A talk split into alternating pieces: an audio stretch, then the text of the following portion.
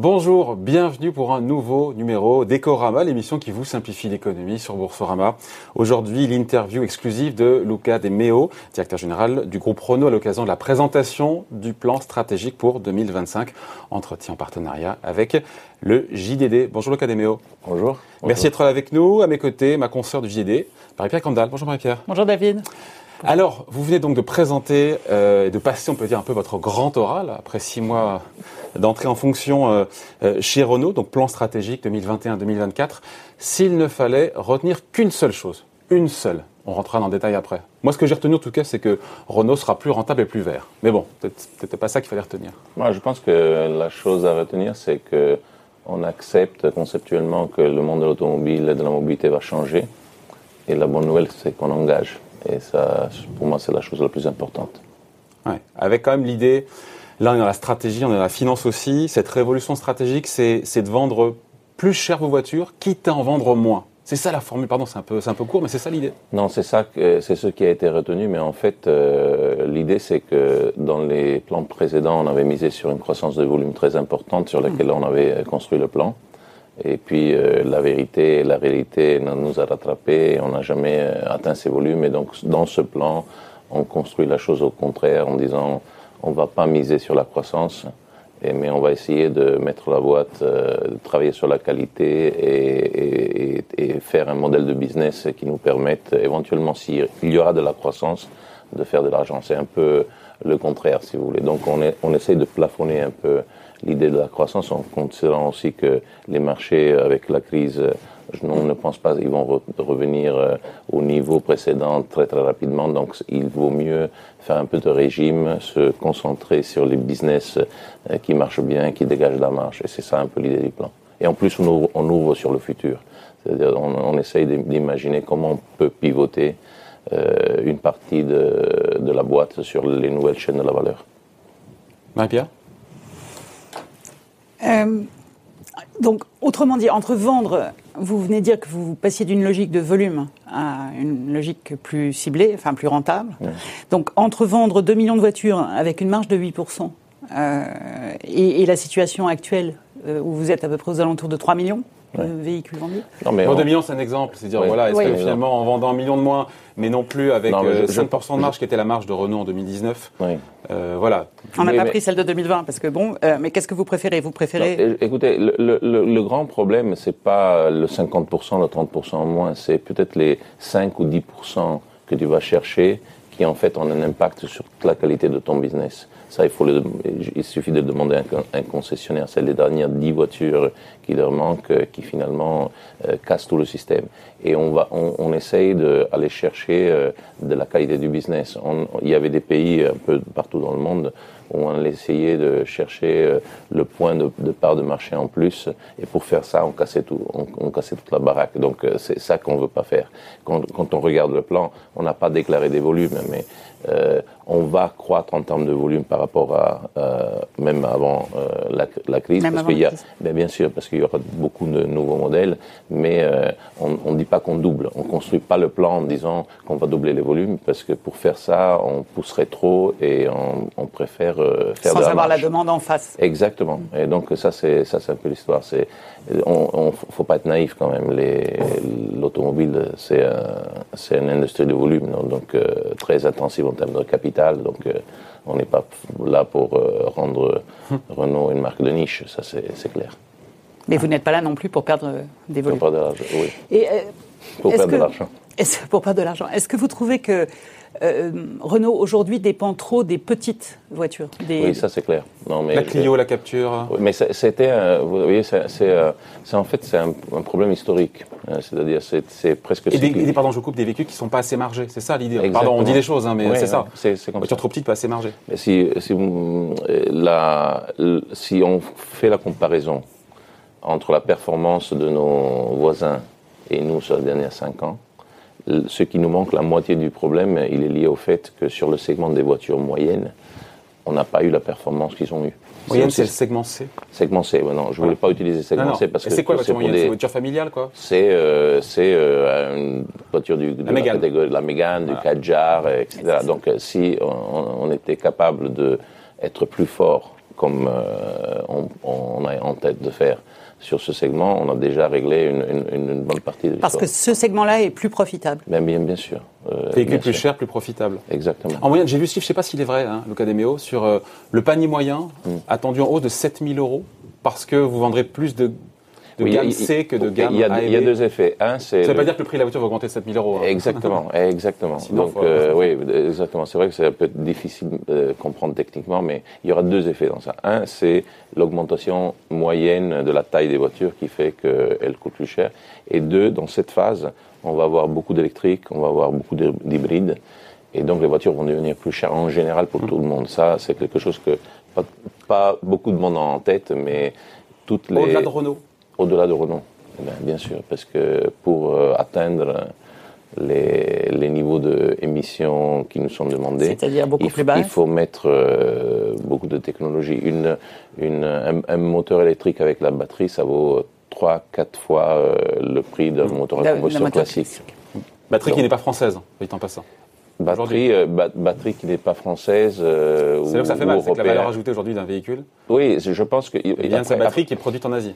Après, après c'est vrai euh, qu'il y a, trois euh, éléments dans la valeur d'une voiture électrique ou d'un impact de batterie.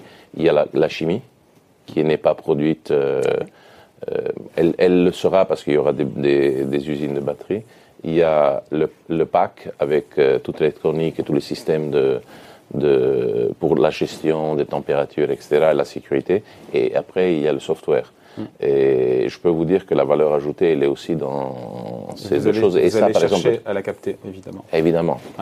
Euh, qu'est-ce qui vous dit que le consommateur, donc au-delà du cas de Renault, mais en l'espèce Renault, sera prêt à payer plus cher sa voiture? Comment rendre Et la question derrière, c'est comment rendre les Renault plus attractifs, plus sexy, comme on dit aujourd'hui? Ben Ça, on est en train de faire. Euh, je pense que la réaction aux voitures qu'on a montrées hier dit qu'on est capable de faire ça. Renault est une boîte euh, très créative qui a fait euh, des voitures historiques. Donc je pense qu'on peut faire. C'est justement une des choses à faire.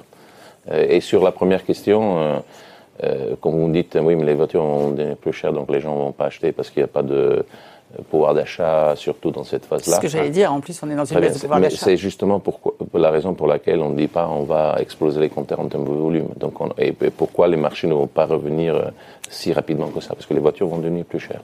On aura aussi un switch sur le marché des véhicules d'occasion, etc. Ça, ça va être le cas.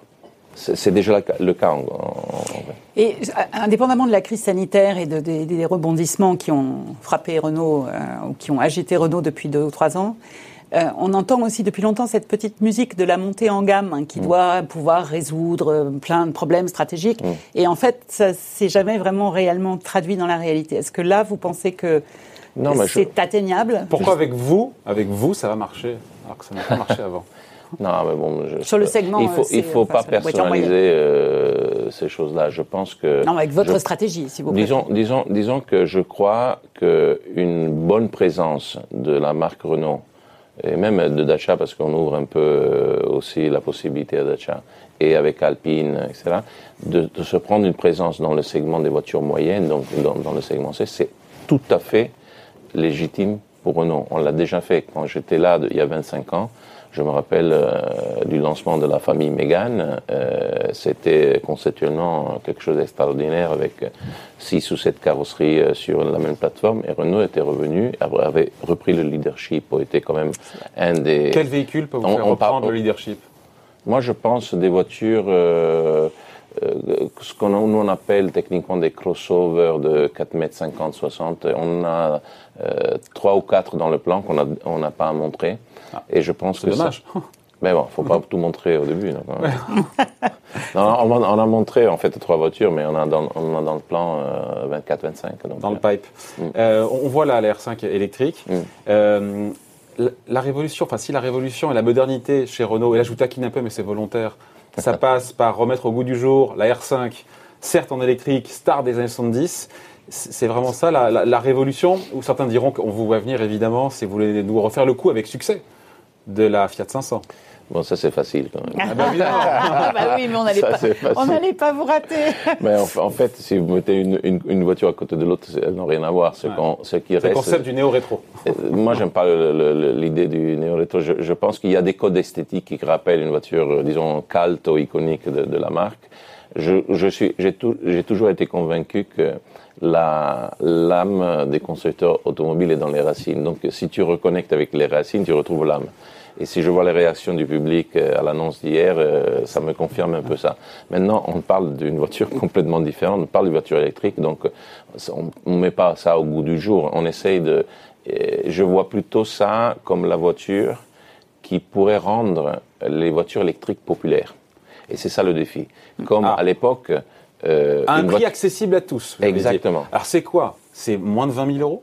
Mais je pense qu'il euh, faudrait euh, viser euh, entre les 20, les, ah, disons entre les 20, et 30 000 euros, mais ah, pas, pas, pas aller plus loin que ça. Je veux dire, c'est ça un peu ce qu'il faudrait faire pour rentrer vraiment dans, dans le marché et pour faire des véhicules qui soient comparables en termes de prix aux voitures en promotion d'aujourd'hui. Produites en France avec une batterie asiatique?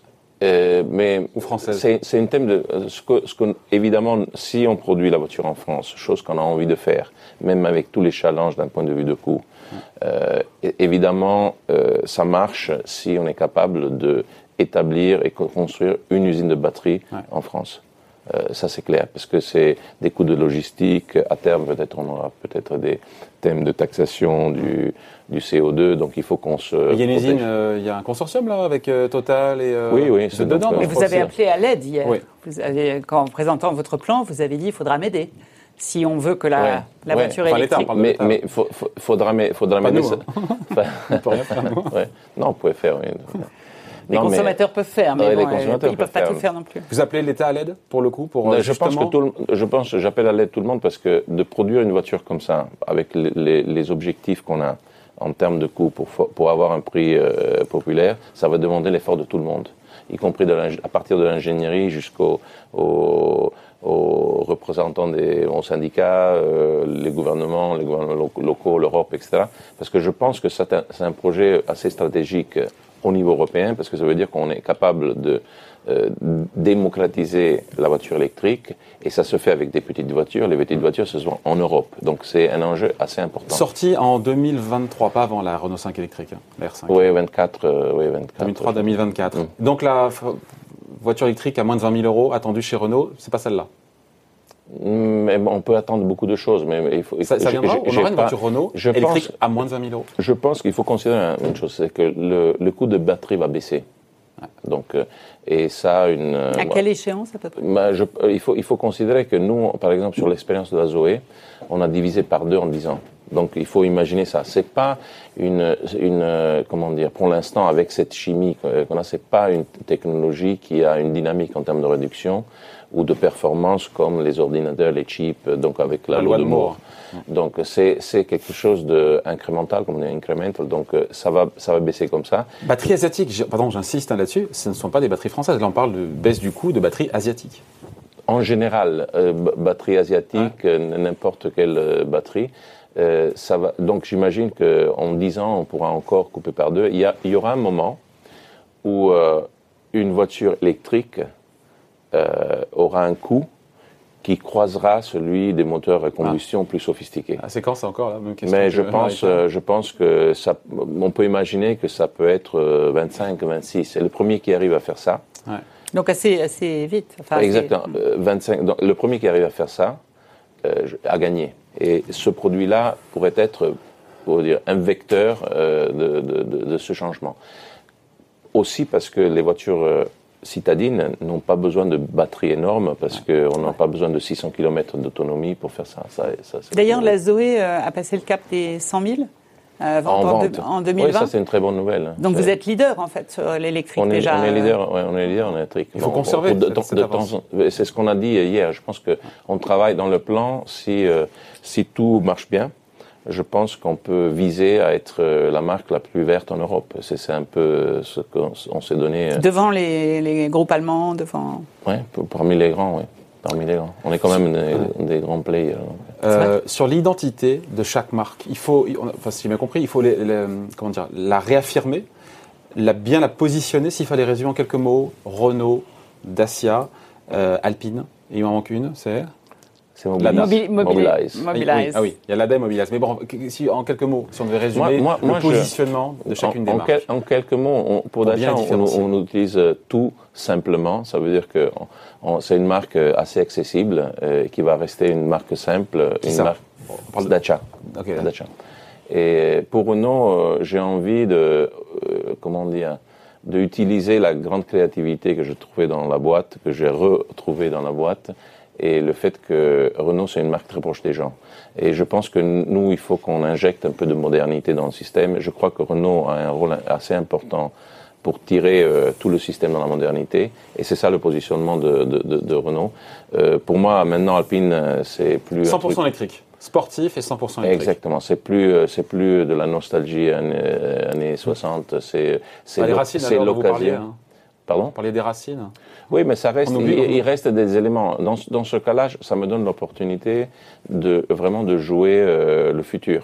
On, part d'une feuille blanche ou planche ou peut-être d'une feuille bleu France mais vide où on peut complètement euh, changer euh, et redessiner un modèle de business différent sur en misant sur l'électrique mais en faisant d'autres choses. En misant sur de nouvelles personnes aussi, à la tête d'Alpine.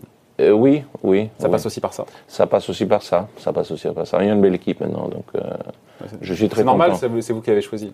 Oui, mais je pense non. Je pense qu'il y a. C'est-à-dire que on- depuis on- votre arrivée, vous avez construit votre équipe, ça y est? Oui, et je pense que je pense qu'il y avait des, des, des grands talents dans la boîte. D'ailleurs, les gens que vous avez vus hier, c'est tous des gens de, de, de Renault. Euh, J'essaye de faire euh, le travail que peut faire un entraîneur, de dire ok, c'est c'est ça le capital humain que j'ai, et je les mets dans cette position dans, sur le terrain Donc, de jeu. On coach, change le module. le coach. Moi, je me vois un peu comme ça, oui. Je me vois un peu comme ça. Et euh, on vous décrit souvent comme un car guy, comme, comme un monsieur Ouais, auto. ouais. hein. Coach Carguy. Vous vous rappeliez que vous étiez euh, passé chez Renault, mais vous êtes aussi passé chez, chez Seat et, euh, et Fiat, enfin Volkswagen. Ah, j'avais Toyota, euh, Vous toutes êtes passé, les- toutes, oui. toutes les marques de Fiat, euh, Volkswagen, Audi, euh, Seat. euh, Il manquait sur le CV, il manquait Renault. Il dit bon, bah, j'y Non, vais, j'étais hein. dé- non, non, non, attends, non, non, non. Ah, il y non, était non, avant. Ça c'est pas. Non, non, j'y j'étais avant. Je J'ai j'ai seulement fait un tour là, et puis je suis Mais- revenu à la maison. Et quelles sont les, les- de tout ce parcours, euh, quelles sont les, les- les- les leçons Enfin, les leçons, c'est peut-être un, un terme un peu réducteur, mais qu'est-ce qui, qu'est-ce que vous pouvez apporter à Renault? Qu'est-ce que ce par dans, dans toute votre expérience, dans tout ce que vous avez vu, toutes les révolutions que vous avez déjà connues, Mm. euh, euh, qu'est-ce qui vous paraît? J'espère pouvoir amener euh, tout, voilà, tout- toute mon expérience. Moi, j'ai beaucoup de passion pour cette industrie. Je trouve que cette industrie est un peu, comment dire, un peu méprisée, mais je, je pense que c'est une industrie qui, qui a vraiment un rôle assez important dans la société, euh, dans le bien, dans le mal, mais qui a un impact important, qui a un impact sur l'innovation, qui a un impact sur le travail, qui est, qui, euh, qui en fait c'est un mix entre un truc très technique mais aussi euh, assez très, aussi très consumer. Donc je trouve, moi je suis amoureux de, de, de- l'industrie de l'automobile. J'aurais pu euh, changer euh, 50 fois, mais je, j'étais un peu. Vous n'auriez pas changé de secteur? Non, j'adore la- l'automobile et bon, la, la possibilité pour quelqu'un comme moi qui, dès, depuis qu'il avait 5 ans, voulait travailler dans l'automobile, de pouvoir aider une boîte historique européenne ou mondiale et française évidemment à, se, remettre dans la position qu'elle mérite, pour moi c'est un privilège énorme. Et donc je, prends, je prends la chose très au sérieux et je sens la responsabilité de ça. Ce que j'amène, c'est euh, certainement une Moi, j'ai vu beaucoup de gens chez Renault qui sont là depuis toujours, ce qui est très bien, parce qu'ils connaissent la boîte, ils connaissent les choses, mais peut-être je peux. J'ai vu d'autres euh, endroits, Oui, donc j'ai fait le tour et, et je peux des fois re- regarder les choses euh, d'une autre perspective. Peut-être ça aide le, le- le- le dialogue. Et à propos d'un autre héritage, euh, enfin l'autre perspective, euh, Renault, le, groupe, depuis quelques, enfin depuis même plus d'une décennie, on entendait le mot alliance, on entendait Renault-Nissan. Oui. Euh, quelle est cette part-là de l'héritage? Euh, Autrement dit, quel rôle Nissan peut jouer euh, aujourd'hui dans le, dans le Vous savez, s'il y a une chose qui a changé, parce que j'ai retrouvé beaucoup de gens qui travaillaient avec moi il y a 25 ans. Euh, et j'ai euh, retrouvé euh, cet esprit un peu familial, humain, sympathique, un peu, un peu fou et créatif que dont je me rappelais. Mais s'il y a une chose qui a changé chez Renault, c'est que c'est devenu une boîte beaucoup plus internationale. c'est je veux dire, tu rentres dans une réunion, il y a une personne qui ne parle pas français et les gens immédiatement ils, ils, tournent à l'anglais. Et ça, c'est ça, c'est un héritage de, de, de l'alliance. Et donc, je pense que les gens, ont, ils ont voyagé, ils ont travaillé au Japon plutôt qu'au Brésil, plutôt qu'en Russie, etc. Donc, c'est devenu une boîte, et ça, c'est bien. Et ça, c'est bien. Maintenant, l'alliance, pour moi, euh, est importante. Je pense que euh, si jamais on se sépare, chose qui n'arrivera euh, pas, on, on, descend les deux dans la deuxième division de l'automobile. Donc, vous visez la Ligue des Champions et là, là, là, on joue la, là, on joue la Ligue des Champions ensemble. Mm. c'est la vérité. Donc moi, la dernière chose que je veux faire, c'est euh, créer les conditions pour que le, truc ne marche pas. Je suis un gars assez, disons, pragmatique. Donc, euh, je connais le, Japon, le, style de management japonais. J'ai travaillé cinq ans chez Toyota.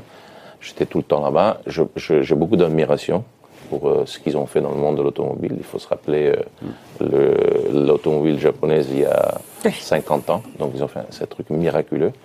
et, et, et, je sais aussi que les Japonais, ils aiment bien les discours très concrets. Donc, ce que je suis en train de faire, c'est d'essayer, avec l'aide de Jean-Dominique, euh, de Jean-Dominique Sénard. Oui, de Sénard, Jean-Dominique Sénard, notre président, euh, de, de amener euh, la conversation sur des des, des, trucs assez concrets, des projets, des choses qui sont restées, restées dans le système, qui traînent et qu'on n'arrive pas à résoudre depuis, depuis, des années, et un après l'autre, essayer de les résoudre. C'est peut-être notre coexistence dans un marché, euh, une usine où on pourrait partager euh, euh, la ligne, une plateforme, une décision sur quel type de batterie on va mettre dans les voitures pour avoir de l'échelle, etc.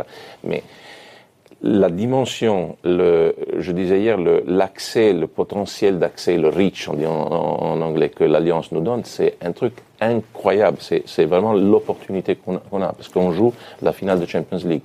Bon, euh, la finale de Ligue des Champions, évidemment, il faut la gagner en plus. Il faut seulement y participer, il faut la gagner derrière. Hein. Merci de me le rappeler. non, non, mais je, je, pensais au PSG. Je suis encore traumatisé l'été dernier. Il n'y a, pas un Italien moi, qui est arrivé Moi, je suis de la Juve, donc ça fait des années qu'on essaie. Mais... donc, euh, Pourtant, je comprends la souffrance. Bref, euh, sur les objectifs financiers, parlons-en. Euh, la marge opérationnelle en, en objectif, c'est 3% en 2023, 5% en 2025 des objectifs qui ont déçu certains analystes. Pourquoi? Parce qu'en fait, 5%, c'était le niveau simplement de 2019. Il n'y a rien de super excitant. oui, il ben, faut dire que le, cycle euh, en 2015, 16, 17, 18, 19 était un, cycle positif. Si on, regarde la performance historique euh, de Renault... C'est pas 5%. C'est pas 5%. OK, premier. Euh, deuxième, c'était pas structurel, c'est-à-dire ça devenait un peu anecdotique. Alors que nous, ce qu'on qu'on est en train de dire avec le plan, c'est que quand on y va, on reste là-bas. Et à ce niveau-là, et donc on est en train de construire une, une, une, boîte qui est capable de générer ce type de, de marge. De La moyenne du secteur en termes de profit de, rentabilité de marge Ça dépend des années. Euh, on va voir en 2020, mais ça va pas être à ce niveau. Hors année 2020. Hors année 2020. Euh, je, je, pense, ça dépend de quand. Le premium, c'est 8-10. Euh, exactement, et les, le volume, c'est 3-4, etc. Enfin, PSA a réussi à faire du 7-8. Oui, PSA, c'est une, une, exception. Ils ont fait un travail extraordinaire, et donc on les regarde avec beaucoup d'admiration, et on va essayer de faire aussi comme eux, ils ont fait. Vous les prenez souvent en référence, hein Oui, c'est bon. Je pense que c'est une bonne référence. C'est le modèle à suivre. Entend le patron de Renault dire le modèle à suivre c'est PSA. Non, mais sont pas les experts, ils disent waouh.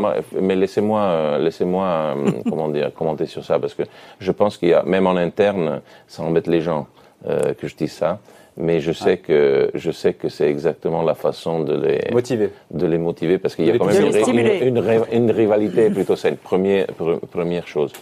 Euh, la deuxième chose, c'est que nous, on va quand même, et moi j'en suis totalement conscient, on va on peut les considérer comme une référence, regarder qu'est-ce qu'ils font, mais on va quand même faire les choses à la sauce Renault. C'est-à-dire, quand, quand, on parle de Renault-Lution, c'est qu'il y a le mot Renault dedans. Mm. Euh, vous voyez, donc euh, moi je sais très bien, parce que je suis très euh, conscient de la force de la culture dans les boîtes automobiles, il faut toujours respecter ça. Il ne faut pas penser euh, de pouvoir convaincre 180 000 personnes qu'il faut, faire les choses comme euh, Volkswagen plutôt que Fiat, plutôt que Toyota. Il faut respecter la culture.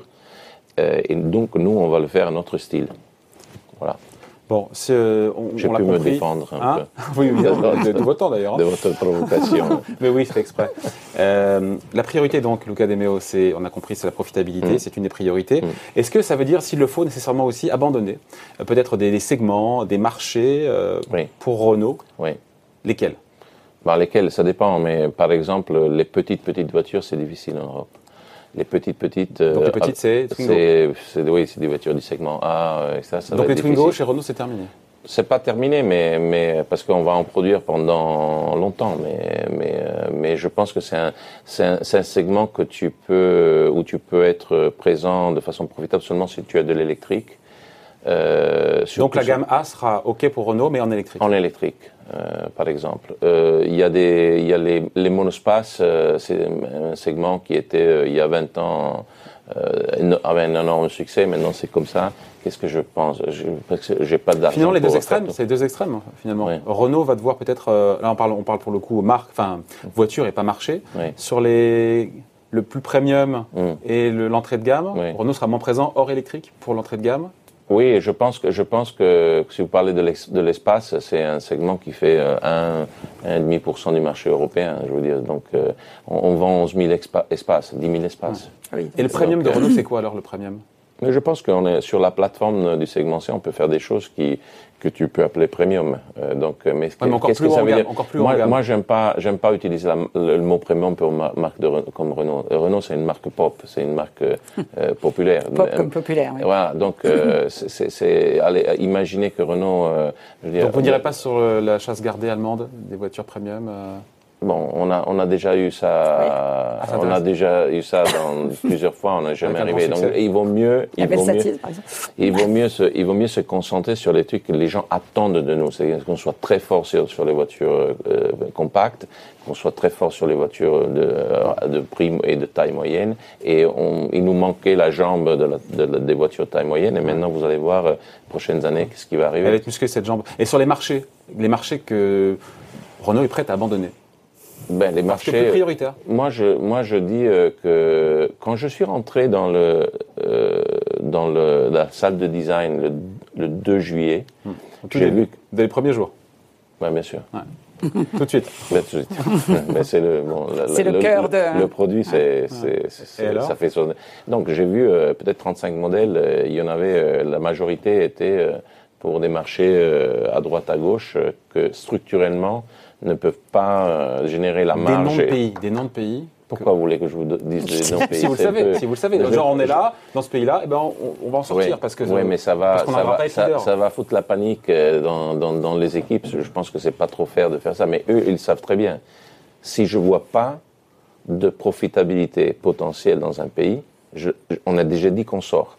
Mais je vais pas faire la liste euh, ici à la télé. Mais vous, vous le savez. Dans votre tête, bien sûr que je le sais. Et après, euh, je les stimule pour voir euh, s'ils sont capables de trouver la solution, de changer d'approche au marché. Et peut-être, euh, le, critère, il est très simple. On a besoin de marge, on a besoin de faire du cash. Il est très simple. Ouais. Et on a, on a besoin de battre les, les, les promesses et les, et les targets qu'on a donnés parce que vous avez dit avant que peut-être quelqu'un était déçu. Je pense que la performance est plus qu'honorable à ces, niveaux-là, compte tenu de l'histoire de Renault. Mais nous, on considère, on considère, ça le minimum syndical. Les 5% de marge. Les, les 3 et les 5, c'est on considère qu'on est solide sur ces chiffres et on va essayer à partir de demain de faire mieux. Mais euh, voilà. La marge, ça passe par le cash, justement. Et justement, euh, pardon, le, cash, par le cash et donc les économies. Et donc les économies. Et vous avez aussi annoncé euh, pas que des nouvelles, euh, euh comment dirais-je, de, de, croissance. Et vous avez aussi dit qu'il allait falloir serrer la ceinture, serrer la ceinture renforcement le plan d'économie.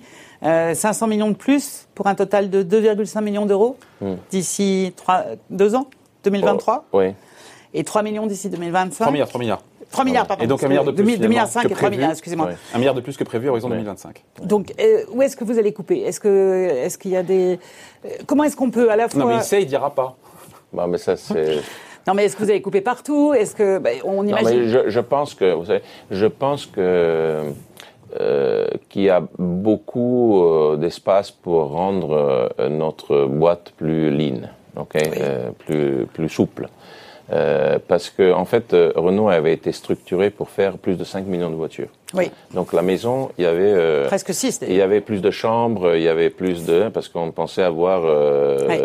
beaucoup d'enfants et beaucoup de, de- beaucoup de, de, de- Une grande de- famille. une grande famille. Ce- ça n'a pas été le cas. Donc qu'est-ce que je voulais que je fasse? Il faut que je remette la, la, la boîte dans les dimensions, dans la structure lui correspondent. qui lui correspondent pour à un jour peut-être reprendre une réouvrir une chambre. C'est ça la situation. Ça va être les prochaines deux années. Oui. Donc on aura, on- on- il faut qu'on aille à une, dans un régime de 900 calories. Au début, tu vois les étoiles, mais après quelques jours, tu commences à, tu commences à, te- à te réveiller mieux, à te sentir mieux, etc. C'est c'est ce qu'on doit faire. Malheureusement, ça vient à moi parce que je suis ici, mais c'est vrai que quand vous voyez le plan de- qu'on a présenté hier, il n'y a pas que des économies. Il y a beaucoup d'idées, il y a beaucoup de Beaucoup ouverture, ouverture. Les investissements, tout le plan, il est autofinancé et en fait, il est fait dans l'enveloppe qui était déjà prévue d'abord. Sauf que on essaye de faire les choses de façon plus intelligente. Par exemple, je vous donne un exemple sur la partie produit. Dans les produits, sans changer le nombre de voitures, euh, peut-être de mettre les voitures sur d'autres segments, on va quand même réduire plus de 30% la complexité.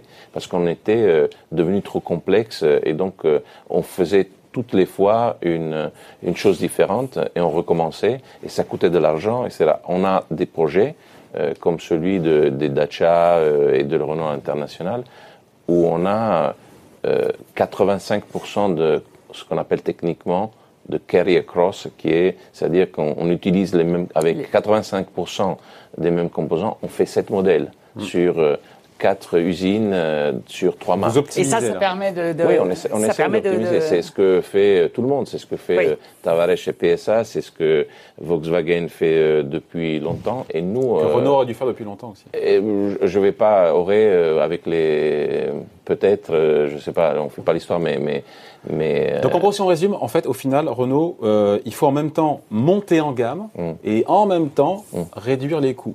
oui. Certains diront gros challenge, d'autres diront euh, mission impossible. Non, c'est pas. C'est c'est- c'est- c'est- voilà, c'est un Non, défi. on, hein. on l'a un défi oui mais les défis c'est le truc le plus intéressant Un petit mot sur euh, 2020, sur 2021. euh, sur 2020, le- les ventes de Renault ont baissé de 21% au niveau mondial contre une baisse de 14%, ce qui veut dire que Renault a perdu des parts de marché. Au-delà de regarder dans le rétroviseur, c'est qu'à le dire. Mm. Si on regarde sur 2021, on se demandait si euh, en 2020 Renault avait touché le fond de la piscine et sur, sur Si- 2021.